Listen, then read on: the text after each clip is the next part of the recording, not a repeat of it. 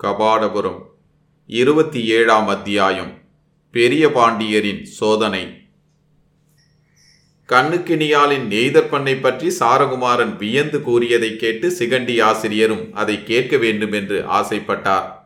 அவருடைய விருப்பத்தை சாரகுமாரனால் மறுக்க இயலவில்லை. மறுநாள் வைகரையில் சிகண்டியாரையும் அழைத்து கொண்டு கடற்கரைக்கு சென்றான் அவன். ஆனால் முன்தினம் சென்றது போல் ஆசிரியரையும் உடன் அழைத்து கொண்டு அவனால் புறவியில் செல்ல முடியவில்லை. எனவே அரண்மனை ரதம் ஒன்றில் ஆசிரியரை அழைத்துச் சென்றிருந்தான் அவன். விடிந்ததும் அரச கிருகத்து ரதங்களை சுற்றி பார்ப்பதை வழக்கமாக கொண்டிருந்த வெண்தேர் செழியர் ஓர் ரதம் குறைவதைக் கண்டு முடிநாகனிடம் வினாவினார். முடிநாகனும் சிகண்டி ஆசிரியரும் கடற்கரை புன்னை தோட்டத்திற்கு ரதத்தில் சென்றிருக்கும் செய்தியை அவரிடம் தெரிவிக்கும்படி ஆயிற்று. தவிர்க்க முடியவில்லை. ஏற்கனவே கடற்கரை புன்னை தோட்டத்தில் ஒரு பான்மகளின் இசைக்கூத்தை இளையபாண்டியன் ரசித்து வியந்ததை மாறுவேடத்தில் சென்று கண்டிருந்த பெரிய பாண்டியர் அதனால் சினமுற்றிருந்தார்.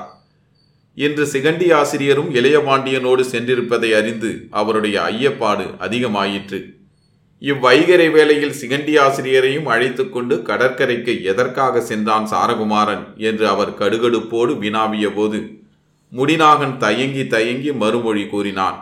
ஆயினும் பெரிய பாண்டியர் சந்தேகத்தோடு தான் திரும்பினார்.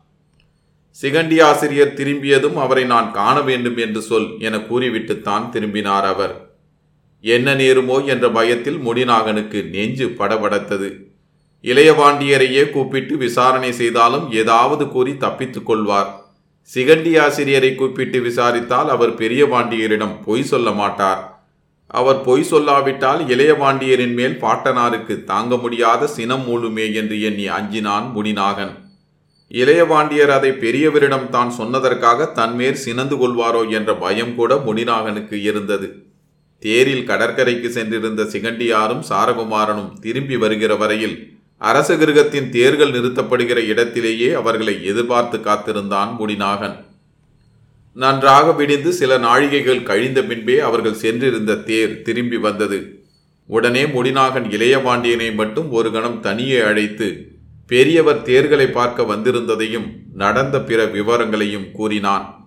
இளையபாண்டியனால் முடிநாகனிடம் கோபித்துக் கொள்ள முடியவில்லை. சிகண்டி ஆசிரியரிடம் பெரியவர் வினாவினால் அவருக்கு சந்தேகம் வராதபடி மறுமொழி கூறுமாறு சொல்லிவிட முடிவு செய்தான் அவன். தேரை அரச கிருகத்தின் தேர்ச்சாலையில் விட்டுவிட்டு இருவரும் அரண்மனைக்குள்ளே செல்ல இருந்த நிலையில் முடிநாகன் பெரிய பாண்டியர் தங்களைக் கண்டு பேச விரும்பினார் என்று சிகண்டி ஆசிரியரிடம் தெரிவித்தான். சிகண்டி ஆசிரியரும் அதை கேட்டு தாமே பெரிய பாண்டியரை காண்பதாக அவரிடம் கூறி சென்றார். அப்படி செல்லும்போது குறிப்பறிந்த சாரகுமாரன் அவருடன் செல்லவில்லை. சிகண்டி ஆசிரியரை கண்ணுக்கினியாலின் தெய்வீக இசையை கேட்க செய்துவிட்ட பெருமையில் இருந்தான் இளையபாண்டியன் பாட்டனாரிடம் சிகண்டியார் விபரீதமாக எதுவும் கூறிவிட முடியாது என்பதில் அவனுக்கு நல்ல நம்பிக்கையும் இருந்தது. சிகண்டியார் பெரிய பாண்டியரை சந்திக்கச் சென்றபோது பெரிய பாண்டியர் எதற்காகவுமே சிறப்பான காரணத்திற்காக அவரை காண விரும்பியது போல் பேசாமல் பொதுவான பல செய்திகள் பற்றி பேசினார். இசை நூல்கள் இளையபாண்டியனின் இசை பயிற்சி குருகுல வாசத்தை முடித்து அவனுக்கு அரசியல் அனுபவங்களை உணர்த்த வேண்டியிருக்கிற சமயம் இது என்ற தன் உட்கிடக்கை எல்லாவற்றையும் பற்றி கூறிக்கொண்டே வந்தவர்.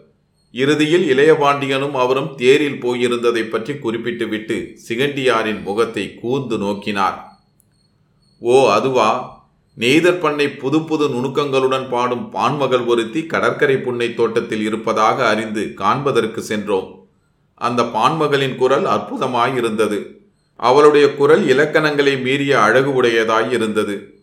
அந்த குரலுக்கே ஒரு இலக்கணத்தை படைக்கலாம் போல அத்தனை அழகு உடையதாயிருந்தது என்று வியந்தவாறே பெரிய பாண்டியருக்கு மறுமொழி கூறினார் அவர். உங்களுக்கு முன்பே தெரிந்த அவளை காண இளைய பாண்டியனை நீங்கள் அழைத்துச் சென்றீர்களா? அல்லது அவளை முன்பே அறிந்த இளைய பாண்டியன் அவளை காண உங்களை அழைத்துச் சென்றானா? இதற்கு சில கணங்கள் மறுமொழி சொல்ல தயங்கினார் சிகண்டி ஆசிரியர். சிறப்பான காரணம் எதற்காகவும் இதை வினவவில்லை சிகண்டி ஆசிரியரே. அறிவதற்காகவே வினாவுகிறேன் என்று அவரை மேலும் தூண்டினார் பெரியவர். இளையபாண்டியர் முன்பே பலமுறை இந்த அபூர்வ இசையை கேட்டு என்னிடம் பெருமையாக கூறியதால் தான் நானும் சென்றேன். நான் படைத்து வரும் இசை நுணுக்க நூலுக்கு பெரிதும் பயன்படும் அனுபவம் அது என்று நிர்விகல்பமாக மறுமொழி கூறிவிட்டார் அவர். அப்படியானால் நானும் அந்த பான்மகளின் இசையை கேட்க ஆசைப்படுகிறேன். நாளை என்னை அழைத்து செல்வீரா? என்று உள்ளடக்கமான குரலில் சிகண்டியாரை கேட்டார் பெரிய பாண்டியர். சிகண்டியார் தயங்கினார். வேறொன்றுமில்லை நல்ல இசையை நானும் பாராட்டலாமே என்றுதான் என மேலும் வேண்டினார் பெரியவர்.